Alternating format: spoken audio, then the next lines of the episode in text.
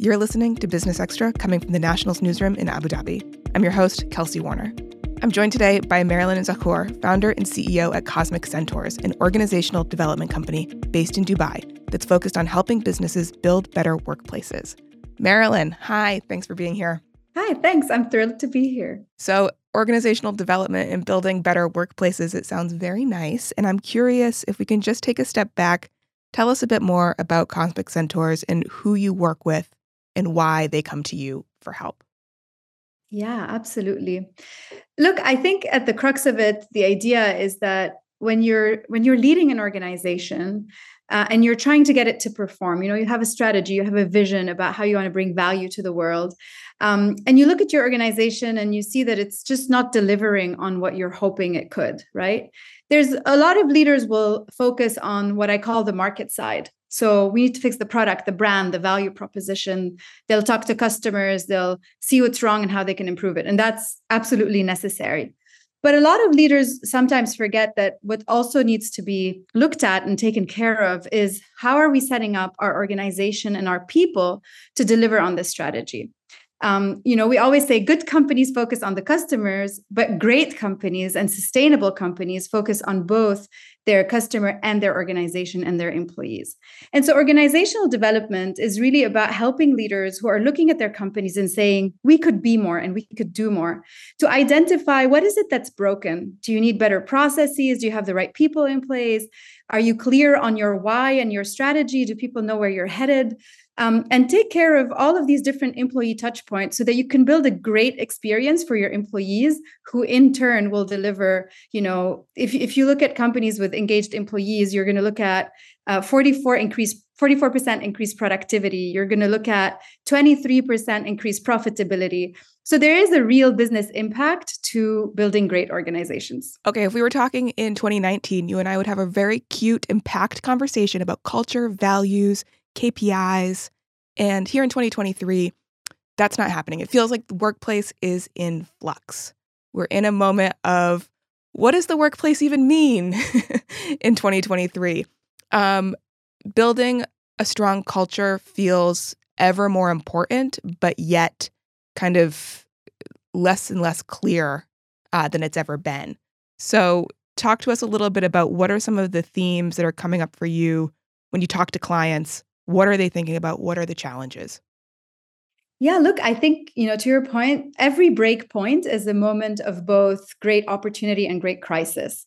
And I think the pandemic brought that break point to the workplace, be it through the flexible work discussion and be it through the resignation piece uh, the retention piece. I think the economic crisis that's coming, you know, leaders and people have been hit with one crisis after the next. Um, and they've had to deal with quite a lot over the past few years. And, and that's really showing up. And to your point, it's created this kind of polarized discussion of the companies that do prioritize employee engagement and culture and those that have completely given up on it and that's a little bit of what we hear about in the news right like we'll either see you know this company force everybody back to the office and nobody cares right. versus that my way or the highway yeah but we also have seen some beautiful stars emerge of companies that are really you know doubling down on their efforts behind employee engagement now I really like to remind myself and my clients that none of these problems are new. Uh, if every decade you can go back and you will find stories of this or that, maybe you know covering different topics. It could have been diversity uh, at some point. It could have been you know something else. Um, but this is an age old problem which is very reassuring for me because despite you know when we try to put it in as if it was new it's it's a bit it panics us right? Like oh my god how am i going to deal with this? This is a completely new paradigm. But actually it isn't.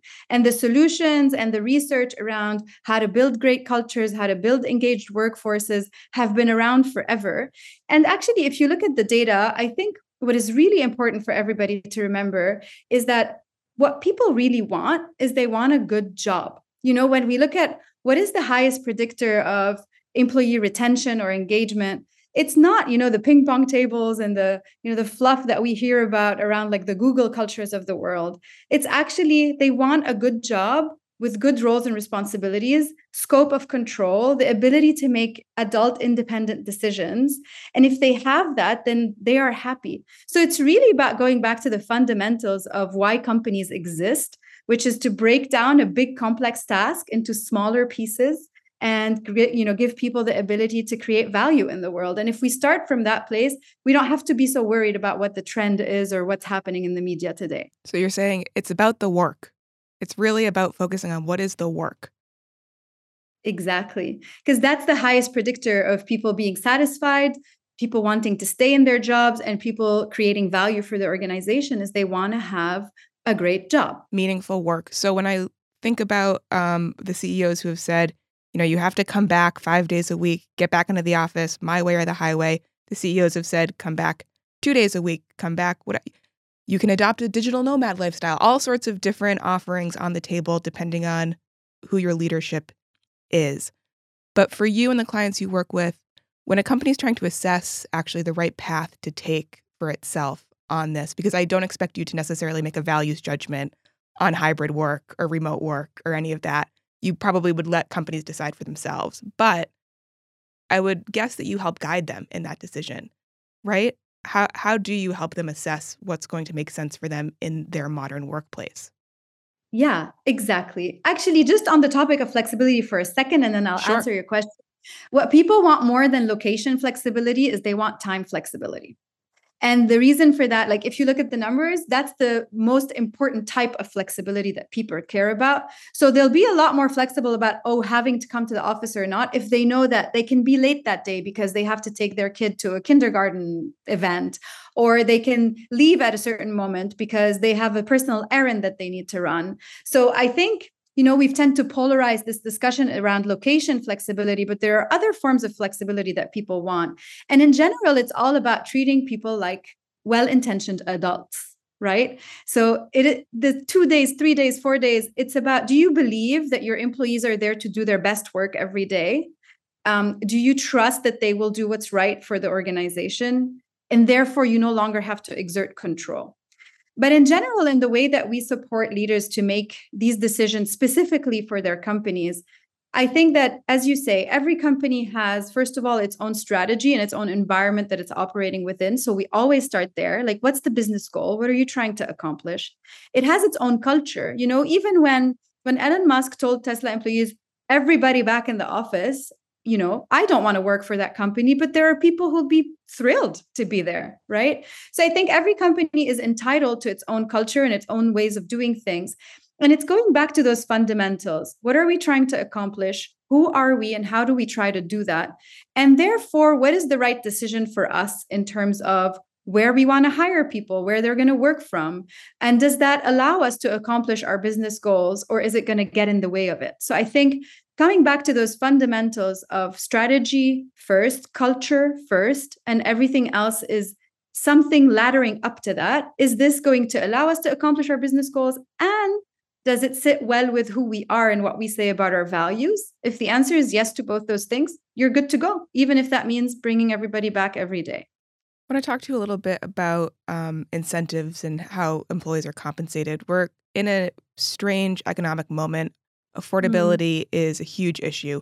Interest rates are up, real estate is pricey, groceries are expensive.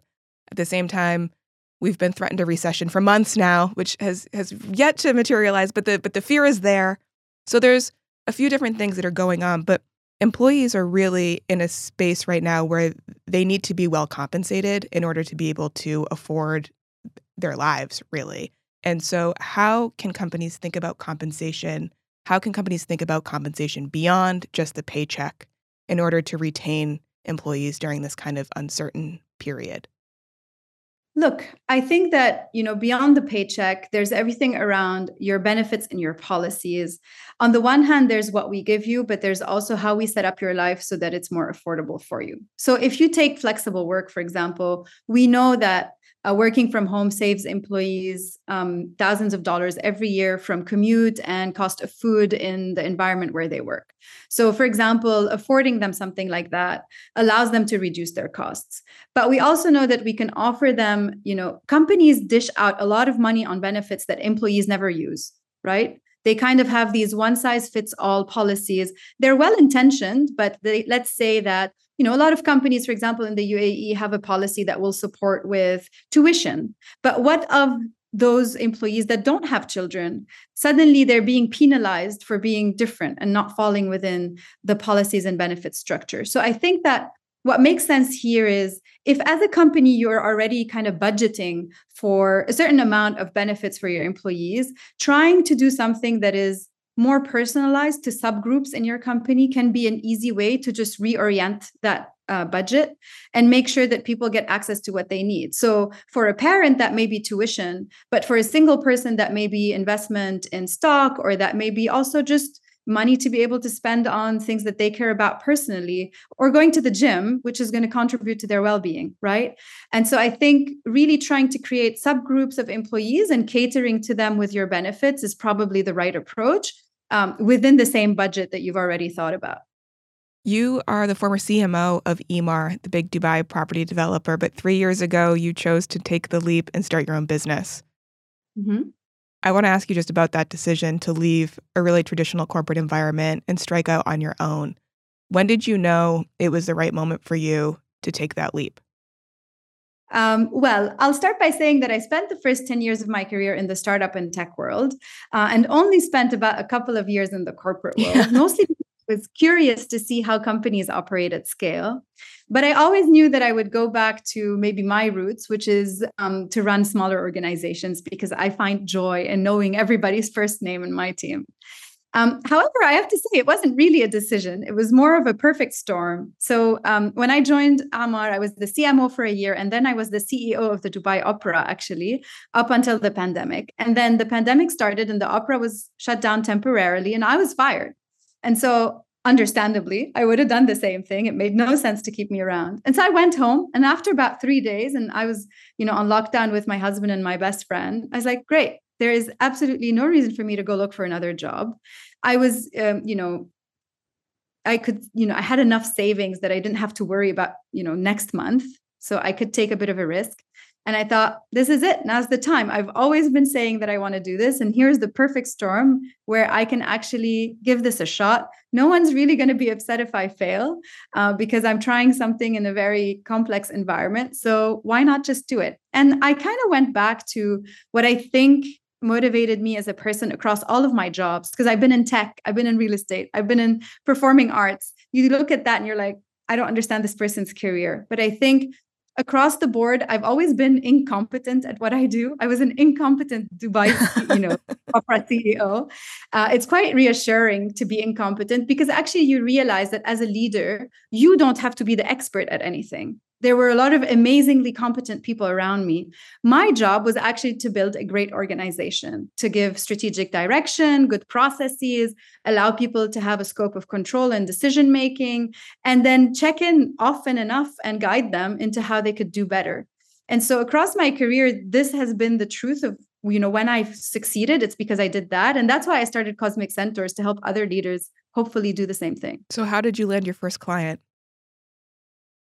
Wow. I think so. I had two first clients, I want to say. One was a recommendation from a friend. And actually, I think going public with it very early. So I actually recorded a podcast about five days after getting fired, announcing that I had gotten fired. I thought that it would be helpful for others to hear it because it was clear that that was going to happen to a lot of other people. And there was no reason to feel shame. And because I did that, it had the positive effect of letting everybody know that I was available. Um, and so I had Smart. friends who would me. Yeah, I mean, I didn't plan it honestly. I think it was um, it was a post rationalizing now that mm-hmm. really helped. And so the the first couple of clients, you know, just friends that were like, "Oh, wow, she's free now. Great, Marilyn, can you please work on this?" And then the first client where I felt like we did, you know, core Cosmic Centaurs work was actually uh, just me uh, having the courage to ask for help. So a friend of mine from business school reached out and he's like, "Okay, so I see you're doing this company. Like, how can I help you?" And I said, actually, I'm looking for a first client that would allow me to test out this methodology that I've invented um, on their teams. And I thought he might like introduce me to a couple other companies or, you know, and he said, what about my company? I'm like, okay, let's do it. And so um, I think also, you know, having the courage to ask and accept help uh, was le- what led me to have that real client, with which for me was really the core of what we did. It wasn't just like Marilyn's skill set, but Cosmic Centaur's offering. Um, and they just let us experiment with their team for the next three to four months. I'm happy to say the experiment was quite positive for them. You know, better engagement, clear processes, uh, improved internal comms, and so on. But um, but it was really just uh, putting myself out there and and trusting that the that something would come back, something um, you know meaningful would come back from it. When you talk about methodology, can you just give us a brief overview of what the methodology actually is and what you charge clients for? Sure. So the methodology that we created is a methodology called the omni-channel organization. And essentially it's about when a leader comes to us and says, "Okay, I think my company can do better. I think my teams can do better. Help me understand what isn't working. So, our methodology allows us to have a holistic understanding of the organization by looking at five key dimensions culture, process, systems, um, people, and structure. And so we have our own survey methodology, but we also do, you know, a lot of interviews, observation days. So we really take a lot from design thinking methodologies and apply it to trying to understand the organization. So we come back and we say, okay, we've spoken to X people, we've sent out the survey. And from our results, we can see that, for example, your org structure needs to be um, reshuffled because it's not helping you deliver, or your processes are badly designed and they're getting in the way of people doing their work, or people don't feel really aligned to your culture. They don't understand the company's values and they don't have a shared language for it or um, you know your technology isn't well set up and it's slowing people down. So the idea is we have 15 different touch points that we analyze and then we come back and we say these are the touch points that are broken in your organization and here's how we can help you fix them. So together with the leader their teams and oftentimes the employees themselves, we analyze the root cause of why these are broken, and then we come up with a plan. And in that sense, I say also that that's when we stop being consultants and we start being managers because we never just stop at the plan. We actually do all of the change management and project management implementation with them. So if we say your processes are broken, we'll roll our sleeves up and redocument them. If we say you need to fix your internal comms, we'll do their internal comms strategy, we'll set up their calendar, we'll help them with the first few, you know, videos oh, or town halls. Wow, this sounds like a typical women woman-led business. Are you So then you'll actually do the work. Yes, I was a manager for my entire career before I was a consultant. So I understand that the pain point isn't coming up with smart ideas. Leaders know what their organizations need, but they're too busy cutting wood to sharpen the axe. And so, what we do also is hold them accountable to what they want to change and just hold their hand a little bit. It doesn't take long, a couple of months. And you actually do it. So, change is really, really hard. So, in order to hold them accountable to change, you actually do implement the things that you're recommending. Yes, because the the way that we think about our mission is that we want to improve um, the lives of hundreds of people by creating better organizations. And so if all we do is leave them with a with a slide deck, we know 99% nothing's going to get done. It's going to be forgotten. 2 years from now, their next consultant will find it somewhere on a Google Drive and be like, "Oh, this wasn't bad. What happened with it?" "Oh, nothing." Mm-hmm. That's our worst nightmare. So because our end goal is really to improve the lives of people in workplaces, we don't leave until we feel like we've made enough change happen. I do feel like I need to ask you the ChatGPT of it all and its kind of influence on the workplace. How much are you seeing employers thinking about reskilling employees for the AI age? Are you seeing it yet or are we still too early? When it comes to the AI age, I mean, the way you want to think about this is like the introduction of PCs a few decades ago, right? So I am already seeing employers that are very mindful about this. Of course, there are the employers that are seeing this as an opportunity to downsize their workforce. And that creates a lot of fear and anxiety in people. But I also see employers looking at well, amazing. How can I use this to truly accelerate my workforce? How can I use this to stop having people do low level tasks that they could very easily outsource to technology and AI and have them spend more time on strategic and creative work? Um, and I'm seeing, you know, a lot of great examples of people also learning in public. So you can on LinkedIn, I have quite a few people that I follow. Um, actually, just yesterday, the CEO of Oyster posted about, you know, how are how's everybody else doing this for their organization and was animating a discussion around this. So I am seeing leaders also willing to learn in public around this topic. And personally, actually, at Cosmic Centaurs, at the end of uh, this month, on May 29th, we always organize a quarterly Grow Day, is what we call it. So we pick a theme that we all want to learn something about, and we don't have client meetings. We don't look at our email. We just spend our day learning. And our Q2 Grow Day is actually going to be focused around how do we as a small six person team leverage ai so that we can be you know faster so that we can make sure that the humans are spending time on things that only humans can do um, including you know as a consulting company it's a long hour job you know? Sometimes we work 10 12 14, 14 hours a day. Well how do we use ai to minimize the number of times where we have to do that and just create more balance in our lives um, so I think if you're not thinking mindfully about this, it's as if you were ignoring the personal computer revolution from like four decades ago. So since 2018, you've also hosted the Who Run the World podcast, where you tell stories of women in leadership. And so this is a very broad question, but I'm curious what you've actually learned from your reporting in that podcast. Wow. I mean, we've covered, we're past our 100th episode. Uh, so we've covered quite a lot of topics on, on our podcast. But I think that um, you know what I've learned, and, and it's going to sound like a real cliche, but I was so surprised the first few times I heard this. Like, I saw incredible female leaders who underestimated themselves, never negotiated their salaries, you know, always accepted to be in the position where they were, you know, they could have been promoted and done an amazing job at the next one, but they were okay with where they were. And I think a lot of what I try and do, whether it's in my mentoring or through the podcast, or um, you know, when people ask me for advice, is I just try to get women to be bolder because they don't want to take risks on behalf of others. Women are very protective. Um, they want to make sure that, you know, like if you take someone like me, I could have spent another three years without hiring a team. I hired someone the first time I got a client. And that was really risky. It was risky for me, it was risky for them. You know, they were joining someone with no track record. But because of my reporting, I've really learned that we always undersell ourselves. And so I try to push women to be just that little bit extra bolder, um, take that one additional risk, because without that, you can't scale or grow. And I've seen that with women who are entrepreneurs, who are in corporate, you know, no matter where they are, I just want to see them be a little bit more courageous and bold. And that's what I've often, you know, um, been when we hear these stories on the podcast, I'm like, we can do better, you know? And so I try to put my money where my mouth is there. We can do better if we're supported by employers who will help us do better, right? So when you're doing the work at Cosmic Centaurs, women in the workplace as a issue, are you doing anything to support that as a kind of special interest cause? Is there anything policy wise companies can be doing when we talk about retention and creating good corporate culture for women in particular? Because I've talked to dozens of corporate leaders on this podcast over the last few years, and the women in the workplace question remains really unanswered in my mind.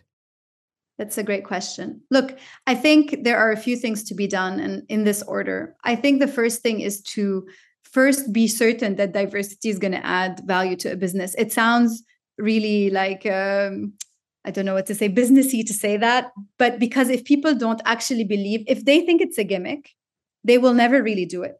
But if they understand that actually having broader diversity of gender and other things like experience, industry, actually has net positive you know impact on revenue and performance of organizations and they can measure it that's how you make sure that these are long-term sustainable things and not just a you know a pink washing experience.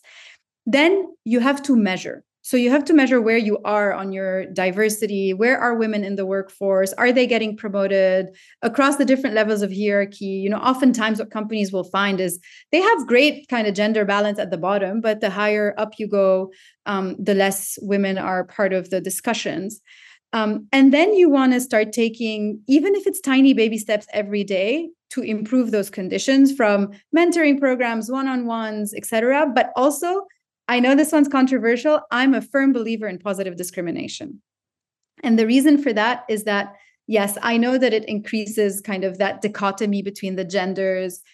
People will present arguments towards yeah but if women you know get promoted because of a quota then did they really deserve the, the job? Uh, and i'm going to summarize that debate with one sentence that i read once that i thought was like spot on. And it said um, you know we will know that there is true gender equality when incompetent women get promoted into a job. So i know this sounds a bit militant and feminist but i really believe that positive discrimination creates opportunity it creates role models and role models are what is essential for the next generation of female leaders to feel empowered um, and, and to really think that they can access whatever, whatever position or role they want.